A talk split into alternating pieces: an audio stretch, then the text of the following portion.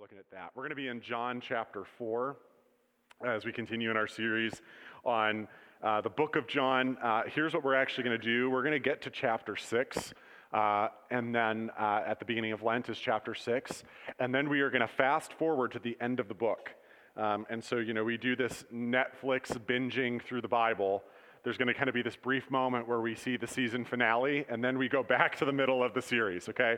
Um, but it felt weird to skip over the crucifixion passages when it's that time, and then we'll have our Good Friday service and be dwelling in that, our Easter service, which this year will be our first Easter service ever as a community. Our first year we did Easter Saturday, which was weird. And then we did uh, just a Good Friday last year, so I'm excited to do Good Friday and Easter uh, together. And then, so once we kind of get through the crucifixion narratives after Easter, then we will jump back into John 7 and kind of look at the book then um, as it kind of talks about these two important pieces of who Jesus is his birth and then his death and resurrection. And how does that kind of inform chapters roughly 7 through 17?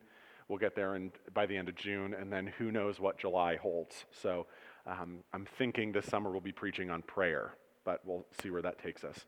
So, uh, John 4, if you want to grab one of those paperback Bibles underneath you to follow along, um, I've been just really convicted that on the one hand, it's really great to put it on the screens, but also we're going to, uh, but I want you in the text with your fingers, but also we're going to put some TVs up there, and the lang- I don't know what that's going to look like yet, so we're kind of just going to be training ourselves to either Google it or whatever. All right, stop talking about stupid stuff, Kyle. John 4, let's pray. Um, Jesus, we pray for Joey and Julia that the week ahead, and as they kind of are starting to move toward the wrapping up of their month, that uh, you would just give them a clear sense of direction and calling. I pray for these conversations that they're going to be having with the leadership of this organization about uh, returning and short and long term pers- perspectives. And we just pray, Jesus, that you would give them a lot of wisdom and clarity. We ask the same for us tonight, too, Jesus, that as we look at this text, we would find ourselves in it but that we would also find you in our midst uh, to encourage and equip us uh, to follow after you. We believe that wherever God's word is explained, his voice is heard. And so help us to hear your voice, we pray in Christ's name. Amen. Uh, the blazing heat of the noonday sun beat down on their heads, and the blasts of hot wind dried their skin and made their lips crack. Their mouths were dry, their bodies were worn, their feet were tired, they were hungry, they were thirsty. Why Jesus had asked them to go through Samaria on their way back to Galilee and not around like every rational person would do, the disciples never really knew. But they had started to get to this place with Jesus where he was always asking them to do weird things and so they had, for the most part, stopped asking questions and just started going along with it. But now Jesus is dragging them through Samaria. Samaria in the middle of the day. And as they come to a village named Sychar, Jesus looks at the disciples and he instructs them to go into the village and buy food and drink. Samaria. We are in Samaria. And now you want us to go where, Jesus? You want us to do what, Jesus? Uh, the attitude that the disciples have can be summed up in this phrase Do I really have to? Do I really have to go into the village? Do I really have to talk to these people? Do I have to buy something from them? Do I have to make their livelihood for them? Can't we just, I don't know, Jesus, can't you just do a miracle or something and give us what we need? No, no, no. Jesus sends them into the village and as they drag their feet and pout on the way, Jesus stays by the well. Jesus stays by the well. And the text says that he is tired, and the text says that he is thirsty. The Son of God, the Word incarnate, is thirsty, is tired. As he sits there in the noonday sun, a woman, a Samaritan woman, walks toward the well carrying her water jar in the noon time of the day when the heat is at its hottest, when the sun is at its highest. And in just a sentence, with just a handful of words, Jesus breaks every rule possible. Jesus breaks every social and ethnic and racial and religious rule ever there was when he looks at a Samaritan woman by a well near a village named Sychar in Samaria. He looks at the Samaritan woman and he simply says this Please give me a drink. Please give me a drink. In my mind's eye, this woman nearly drops her water jug because look at what she says in chapter 4, verse 9. The woman was surprised, you think? She was surprised, for Jews refused to have anything to do with Samaritans. She said to Jesus, You are a Jew, and I am a Samaritan woman. Why are you asking me for a drink? This woman is surprised because Jews, as a rule, do not interact with Samaritans. Jews and Samaritans, you need to understand, shared some common ancestry through one of Jacob's sons, Joseph's children. Okay? And so they shared some common ancestry, and yet uh, a few hundred years earlier, when the kingdom of Israel was divided north and south, and the Assyrians came and conquered the northern kingdom, they carried away most of the Jews that lived there. But those that stayed behind intermarried with the pagan nations around them in contradiction to the law of Moses. And so now Jews view them as less than. Jews view them as half breeds. Jews view them as ethnically and ritually unclean. The best cultural equivalent to this for Harry Potter fans is that Samaritans are mudbloods. They're disgusting. They're unclean. They're gross. And yet, here we find Jesus talking not only to a Samaritan, but a Samaritan woman. A Samaritan woman, listen, a Jewish man never spoke to a woman of any ethnicity unless, you know, he was interested in doing more than just talking to her. And if you don't know what I mean by that, kids, go home and ask your mom. I mean, Jews don't talk to women, and they most certainly do not talk to Samaritan women. I mean, talk about less than, less than. This person is basically non existent in the culture in which Jesus lives. And yet, here Jesus meets a Samaritan woman at a well. Ever since Isaac and Jacob in the book of Genesis met their wives at a well, wells kind of became the pickup place in the ancient Near East. Okay, and so here's, here's your equivalent. We have Jesus in a nightclub talking to a woman his mom and dad would not approve of, his pastor wouldn't like, and his friends would look down upon because of her ethnicity. This is where we find Jesus And she, he asks her, Give me a drink. He puts himself in the position of need. And she says, You're a Jew. I'm a Samaritan woman. Why are you asking me for a drink? Jesus quickly moves from the temporal to the eternal, from the mundane to the spiritual. Look at what he does in verse 10. He says, If you only knew the gift that God has for you and who you're speaking to, you would ask me, and I would give you living water. Jesus does similar to what he does last week with Nicodemus. You'll remember Nicodemus and John 3. Uh, he says, You must be born again to this religious insider, right? And Nicodemus says, How can an old man climb back into his mother's womb and be born again. To which our response is, I don't know, Nicodemus, that sounds like a personal problem. You know what I mean? I actually, I, this is terrible, but I've since been thinking about that scene in, in um, Ace Ventura Pet Detective when he emerges from the rhino's bottom in reverse. That's kind of what I've been thinking about lately. And, and so he says, How can a man be born again? And Jesus, Jesus but in that moment, I'm sorry, it's been in my head. They, they don't.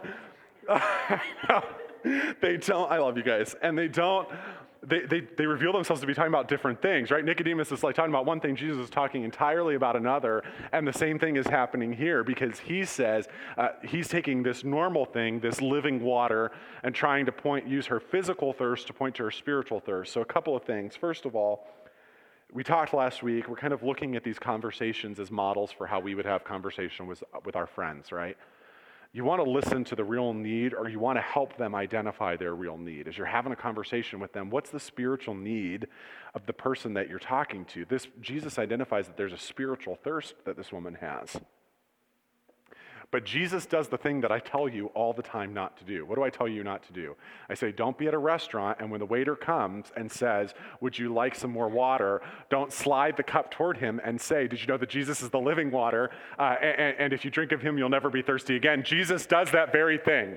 So this is one of those rare instances do as Jesus like says, not as he does, or do as he does, not as he says, or something, right? And and, and at the very least, Jesus is allowed to be awkward. You're not. Um, Jesus tries to helps this woman discover her spiritual need. Jesus says, "You must be born again." To Nicodemus, and to her, he says, "You, if you knew the gift that God had for you, I would give you living water." and you would never be thirsty again. But again, she does like Nicodemus does in verse 11 and 12. What does she say? She says, um, she says, But you don't have a rope or a bucket, and this well is very deep.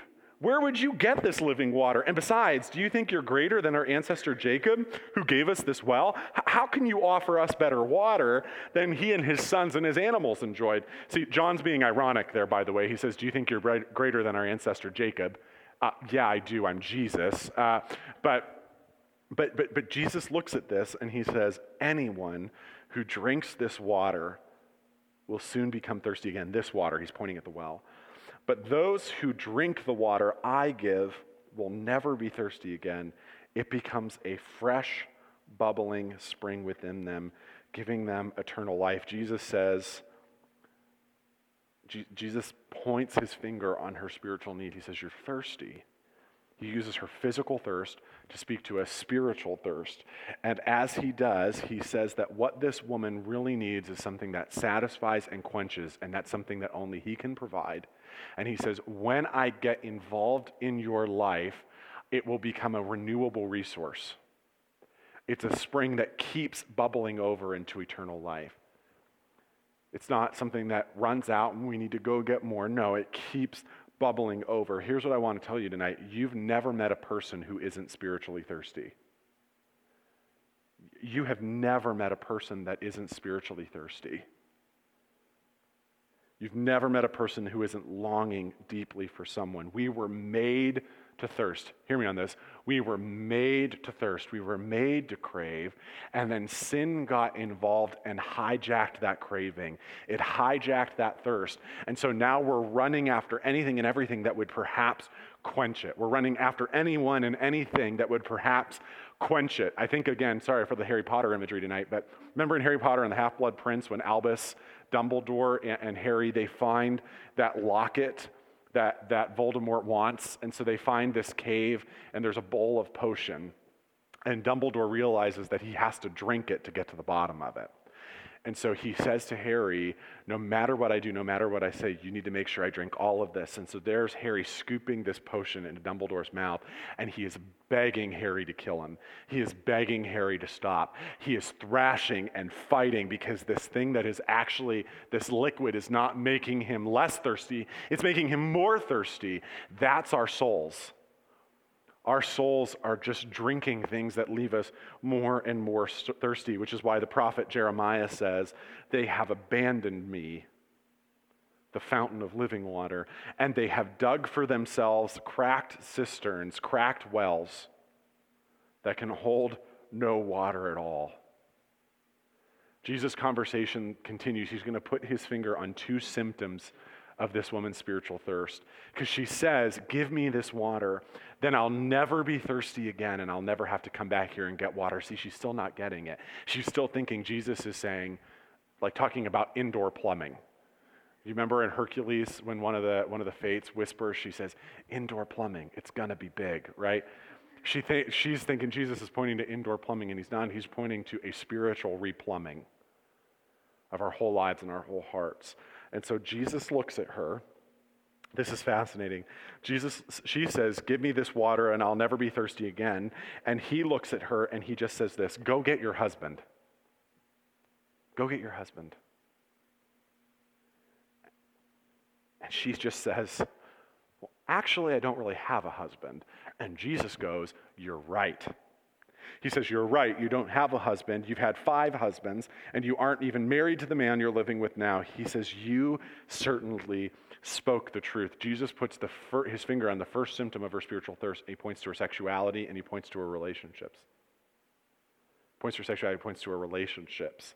Because she has gone after guy after guy after guy after guy after guy after guy, hoping that it will give her that sense of, I don't know what in her heart, that she won't be thirsty anymore, and it's not working. Now, look at this. Jesus calls her out on her sin. When we're talking about with our friends about the gospel, eventually there has to be a putting our finger on this is the way that we're, we're not living in accordance with God. And by the way, sin is always meeting a legitimate need in an illegitimate way. It's always meeting a legitimate need in an illegitimate way. It's not that God doesn't want us to have intimacy or those kinds of things. It's that He says there's a legitimate way to get it. It's called the covenant of marriage. Um, and, and everything else is illegitimate, and that's what leaves her thirsty. Jesus talks to her about her sin, but notice this He doesn't lead with it, and He lets her bring it up. That is interesting to me, that He doesn't start with, well, lady, let's talk about the ways that you're messed up. He saves that for later until only until after she starts to think, maybe I do need something. Then he actually says, Well, actually, you're trying to, the thing that you do need, you're trying to get in the wrong way. This is what it looks like. And, and then he even lets her bring it up, right? He says, Go get your husband. I'm not saying that Jesus isn't being sneaky, but I'm not saying that she isn't being sneaky back. Go get your husband. Well, I don't have a husband, technically. Common law is what I think. You know, she's thinking it's common law marriage. And, and, and, and he says, You're right. You don't have a husband. But actually, you've had five, and the guy that you're living with now isn't even your husband, it's her thirst. Talking to people about Jesus is not ramming the gospel down their throats, and it is not policing their sin. It is leading with the truth, which is what Jesus does and is trying to do. But look at what she does. He says, he gets a little close to the truth for her. So in verse 19, she says, You must be a prophet which is true because he just said something that she didn't he wouldn't otherwise know. You must be a prophet. So why is it that you jews insist that jerusalem is the only place of worship while we, while we samaritans claim it is here at mount gerizim where our ancestors worship? Listen when it gets personal when it gets too personal your friends your family members are going to go theological. When it gets personal they're going to go conceptual Jesus hit a little too close to home with this talk about her five husbands and her living dude. And so now she tries to change the subject. Let's have a theological debate over here and leave my personal issues aside, Jesus. And so what happens? Um, I, am thinking about, I'll just say their names. I'm thinking about when we started hanging out with Zach and Jenna and we were having conversations around the gospel. And after a while, and Zach doesn't remember this part of our friendship, it's what we love about each other. And uh, Zach finally looked at us. I think it was starting to get personal. And so Zach looks at us and goes, um, Well, Jesus is isn't the only way, is he? I mean, he's one of many ways. See you just move from the personal to the theological, right? Because it's safer over here. And I remember thinking to myself, I was about to give the true answer, but I thought to myself, well, there goes this friendship. And I said, really, for us to live as we live and believe as we believe, and for us to do the work that we do, we have to believe that what Jesus says is true. And Jesus says in John 14, I am the way and the truth and the life, and no one comes to the Father except through me. And then I also pointed out listen, if Jesus isn't the only way, if there are multiple ways to Jesus, first of all, I can be helpful and nice to people and make a lot more money doing it. I'm just being honest. You know, I can be treated a lot better. I can, I can have a nicer office. I can have a nicer house. I can have a nicer car. I can be doing all these great things and still be helping people if Jesus isn't the only way. And if Jesus isn't the only way, let me ask you this why would you even be here tonight? Because then this whole exercise is self serving, because it makes you feel good.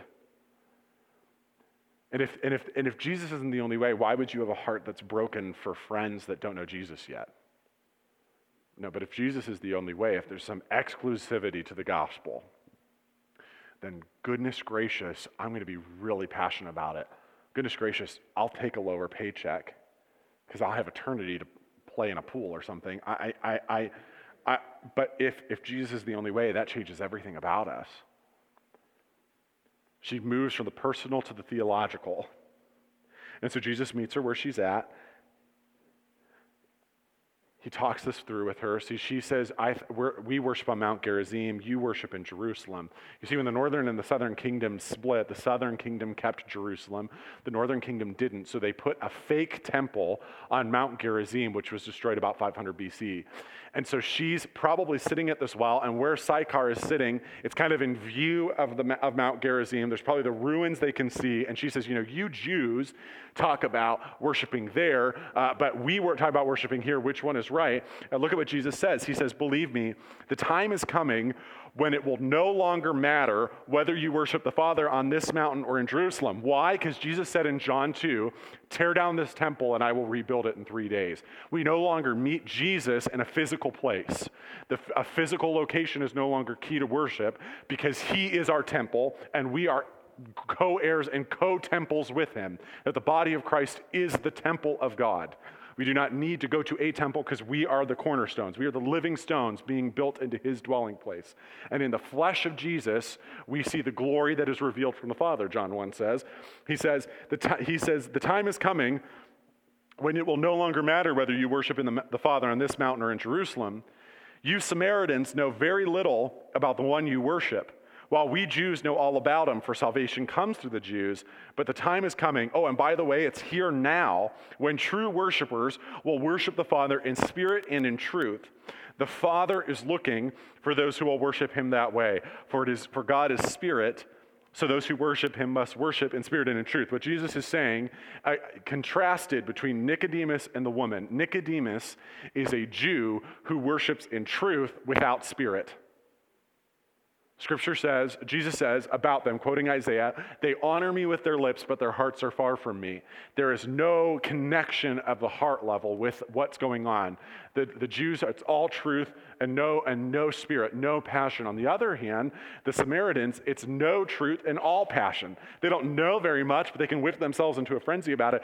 Listen, worship that forms us, worship that is biblical, worship that changes us is worship that affects us at the head and the heart level. It, it, it stirs our affections, but it expands our mental categories for who the Father is. It makes our hearts warm with the gospel, but, but it also somehow molds our brains. If your worship only is like reading theology books and there's never a warmth there, that is truth without passion but by the way, you can read theology books with passion and without truth. It's, it's a unification of these two things that Jesus says. He gets into the theology with her. I, I like a, a commentator I'm reading for this said this. He says, though she meant to evade the subject, see, she's trying to get out of this conversation. Well, bring me your husband. Well, I don't really have a husband. Lie. Um, you know, now she's trying to change the subject. It says, though she meant to evade the subject, Jesus transforms the topic into one of extreme religious as well as personal relevance. For the woman's problems transcend her personal life and extend significantly also to her people's illegitimate ways of worship. Listen, when Jesus wants to talk about spiritual thirst, he talks about relationships and sexuality, and he talks about worship. We'll get to that in a second. But why those two things? The woman says, after Jesus explains this to all her, he, she says, I know the Messiah is coming, the one who is called Christ. And when he comes, he will explain everything to us. She's like, Well, this is all well and good. This is nice. You're a smart guy. You've told me some things. But listen, I'm waiting for the guy that will come and explain everything to me. I'm waiting for the Messiah. She picks up a Jewish word. And then Jesus does something stunning. He does something clearly that he doesn't do this clearly anywhere else in the Gospel of John. Verse 26 Jesus told her, I am the Messiah. See, later on, when we get to the conversation that Jesus has before Pontius Pilate, Pontius Pilate tries to get Jesus to tell him who he is. And Jesus won't do it. Jesus says, I, I am exactly you say I am. But in this moment, to this spiritual outsider, Jesus gets really clear. He says, I am the Messiah because I just told and explained everything to you. And watch what her, her reaction is. She goes running back to her village. It says, The woman left her water jar beside the well, as if she kind of even forgot it was there. She goes running back into the village and told everyone, Come and see a man who told me everything I ever did that I'm waiting for the Messiah to come and he will explain everything to us. And she goes into her village and she says, Come and see a man who told me everything I ever did. She says, Could he possibly be the Messiah? So the village people came, the village people, the people in the village. Good image though. Uh, the people in the village came streaming from the, from the village to see him. Listen, in the end, the woman is so transformed by understanding her spiritual thirst that she can't help but talk to people about it. She can't help but live it out. She can't help but shout it from the mountaintops. And hear me on this.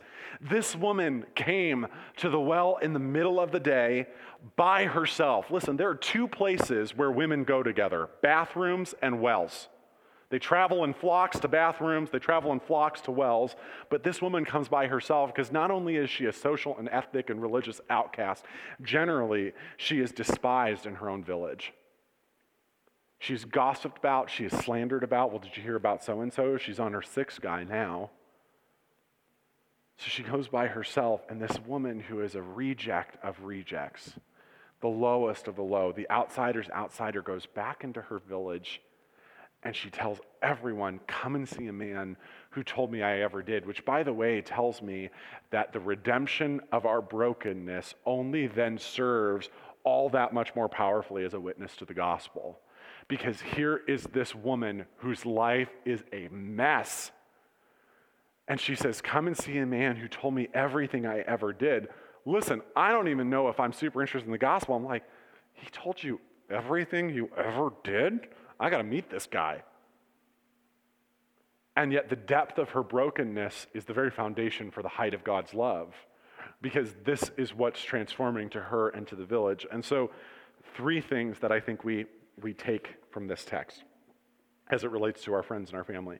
First is that Jesus crosses or even breaks every possible religious, social, ethnic, racial rule or barrier. He breaks them and he moves past them to help the gospel to make sense to one person. And so we find Jesus, again, in the cultural equivalent of a nightclub, talking to a woman that his mother wouldn't approve of.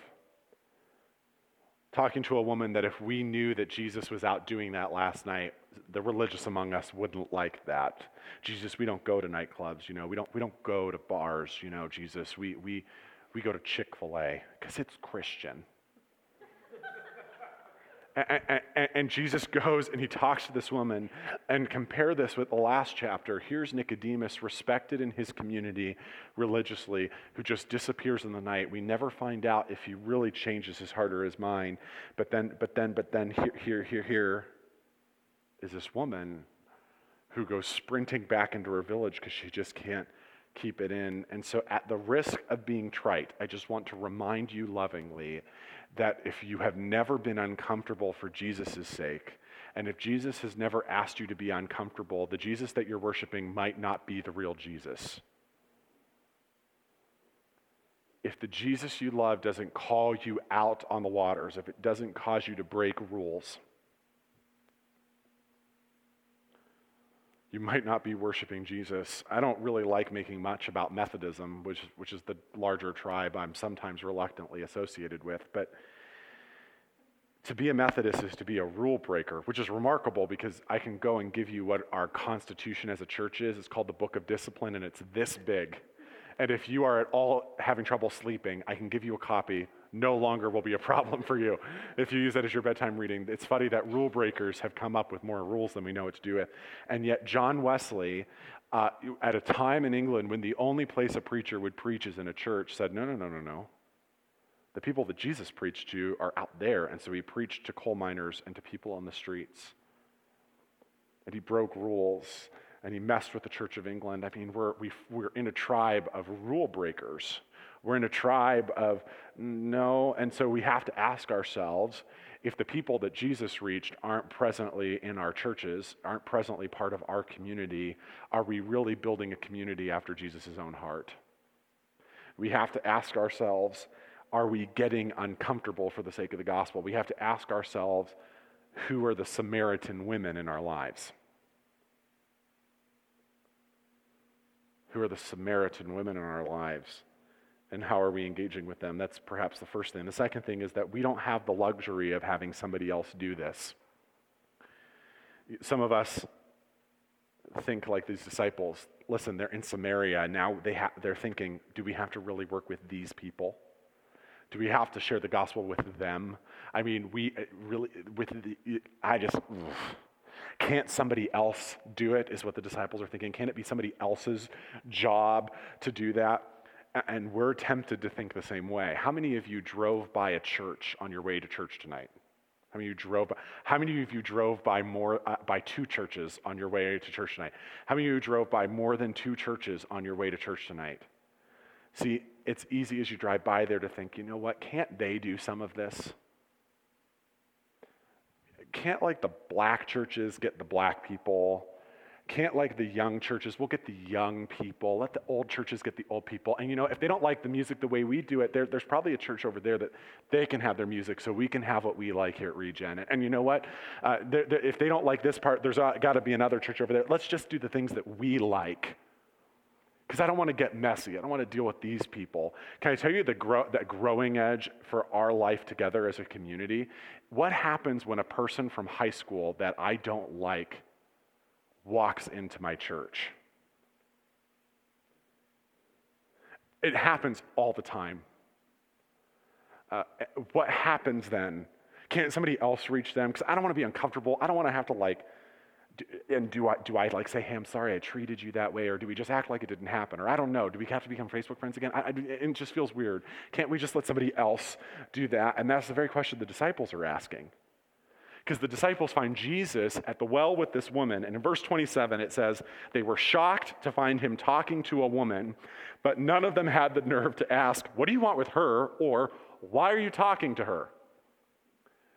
And yet Jesus answers their silent questions and ours. This idea, can somebody else do this? In verses 34 through 38. I'm going to read it from the message. I thought it made it clear. Jesus said, The food that keeps me going. They're like, Hey, Rabbi, you know, when you made us go buy this food, could you eat it now? Eat. Eat, Papa, eat. And Jesus said, The food that keeps me going is that I do the will of the one who sent me, finishing the work that he started. As you look around right now, wouldn't you say that in four months it will be time to harvest? Well, I'm telling you to open your eyes and take a look, good look at what's right in front of you. These Samaritan fields are ripe. It's harvest time, Jesus says. He says the harvester isn't waiting. He's not waiting four months. He's taking his pay, he's gathering in the grain that is ripe for eternal life. And now the sower is arm in arm with the harvester, triumphant. That's the truth of the saying this one sows and that one harvests.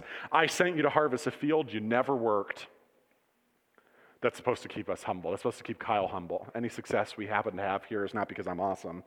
I sent you to harvest a field you never worked. Without lifting a finger, you've walked in on a field worked long and hard by others. These Samaritan fields are ripe. It's harvest time. The very people that we do not want to reach are where the ripest field and ripest harvest is. It's the very people that we don't want to have to sit in church with. Guys, I hated high school. Uh, Jenna is maybe one of the very few people that I kind of liked there. Um, all of my friends, hey, my kind of like, um, sorry. I, I, mean, I just did not, my friends were at youth group. I, I kind of felt bullied sometimes. I didn't, I didn't want to, I just, I didn't want to see them again. Well, now I live in Trumbull freaking county. I mean, go to Walmart, there's everybody all the time at Walmart. And then, and then Jenna says, Hey, do you want to do our wedding? Yeah, that's good. I like you guys now. Let's do that. And now, like, it's gotten out in Lakeview High School that I do weddings now. Do you know the fastest way we grow our church is when we do weddings for Lakeview High School graduates? I don't want to see these people again. I have to go to the reception. Oh, there's that person. Hi, how are you? But the widest field for, for me and our ministry has been the very people that I don't want to be around. And we look and say, ah, somebody else can do that. Let, let somebody else have that work. There's churches in Cortland, they can handle it. No, Jesus says it's our job. Jesus says it's me. Jesus says it's us. He says it's our job because the field is ripe. We don't have to wait four months for the harvest. It's right now. Right now, when it's harvest time, you don't know this because you're not farmers. When it's harvest time, you don't like, oh, we can handle that tomorrow. No, we go now. We go now because this is what we've been waiting for. And so we jump at this opportunity to serve people. That's the second large point on the basis of this. And the last one is this everyone that you have met is spiritually thirsty. Let me put it a different way. You, even if you claim the name of Jesus, are still spiritually thirsty. And even though Jesus has canceled the power of sin, even though Jesus has given you himself as, an, as a fountain of life that is kind of ever always satisfying your thirst, you still kind of like a little bit of Jesus water and a little bit of this water over here too. I like a little bit of Jesus water and a little bit of success water. I like a little bit of this water and I like a little bit of that water. I like a little bit of I like a little bit of, uh, of Jesus water. I like a little bit of, of gossip water. I like a little bit of, uh, of Jesus water. I like a little bit of apathy water. I, I, I, like, I like both waters. I kind of like have two straws. And I'm sipping and I'm sipping and I'm sipping and I'm sipping. And we keep finding ourselves thirsty. You've never met a person who isn't spiritually thirsty. The difference is that they, your friends that don't know Jesus, don't know that there's a whole other straw over here. And so they keep sticking their straw into all sorts of bevies, trying to see if this is the thing that's going to quench it, and it never does. It never does. And isn't it interesting? This is what blows my mind about this text is that Jesus says the two symptoms of this are how we worship and our relationships, our sexuality. In a culture that says that part of our lives, there's a kid in our room, so I'm trying to like be on it. Um, that part of our lives, given free born, because that's your identity and that's who you are, just run after that is the way to be satisfied, Jesus says, no, that's not. No relationship, no kind of intimacy can satisfy the craving that you were created with. No relationship. And so we run after guy after guy after guy, or girl after girl after girl. Parents seek it out of their kids, kids seek it out of their parents or out of their friends. We're always looking for people to validate and give name to and make us feel better inside People can't do that, or at least people that are only people, not people that happen to also be 100% God and 100% man. We were made to receive one form of phrase that would satisfy us forever, and it was from Jesus. And yet we run and we run and we run and we run and run. And then he points to this worship thing. This is important. Because though you came tonight, you're like, God, I worship Jesus. I just had to sing three songs at a blank wall. No, no, no, no, no. You don't only worship Jesus. Almost every person I meet is worshiping about five gods. And Jesus is one of them. But so is success, so is money, so is a hobby, so is Netflix. And so we kind of, if you ever go into an Asian restaurant, they have a God shelf. And they, and they just have a couple up there just to keep the bases covered. We have God shelves in our lives because we stick other things on. Just we got Jesus and I got success, and, and I've got the idol in Kyle's life is to appear to be impressive. I've got a meeting this week from some big wigs, bosses, bosses, and stuff like that. It's no accident that we're having like a regen work night tomorrow night. It's so that when they come, the church looks good for them. Do you see what I'm saying? I want to look the best. But I'll tell you what, worshiping at that idol usually leaves me on a, on a treadmill where it is never good enough. And I am up in the middle of the night thinking about the next person who doesn't like me and, does, and sees through this impressiveness that I'm trying to facilitate. We're all worshiping other things people, talent, time, the way we spend those, the way we interact with those things indicate something in us that will only, only leave us thirsty. We keep going and digging into this relational well. We keep going and digging into this, this impressiveness well. We keep going and digging into this money well and digging and digging and digging and hoping that it'll hold water, but we don't know that there's a giant crack on the side of it and it's just going to keep emptying out. And this is why Augustine said, You have made us for yourself and our hearts are restless until they find their rest in thee. You've never met a person who isn't spiritually thirsty. It's never happened. You've never met a person who, in their restlessness, isn't trying to find something, an addiction to something that doesn't try to satisfy that thirst, and they keep coming up thirsty. And Jesus comes to this woman and he says, he says, I will give you living water and you will never thirst again. And so, what is Jesus looking for you and me tonight? He is looking for five little words from us, and they're simply this Please give me a drink. Please give me a drink. Let's pray. Father, we're thirsty people, and we confess that we have sought after all sorts of things to quench our thirst, and it's not working. And that there's some little part of us in some rare moments that maybe comes to grips with the fact that it, what if it's you? What if, what if all of these things that I say are true are true? And so, Jesus, we need you to remind us again that you alone satisfy our thirsts. That when we go to you, uh, you will meet our needs. And we're sorry, Jesus, for these other straws in our life. We're sorry for the straws that we stick into other drinks, hoping that they'll make us thirsty or that we can kind of intermix.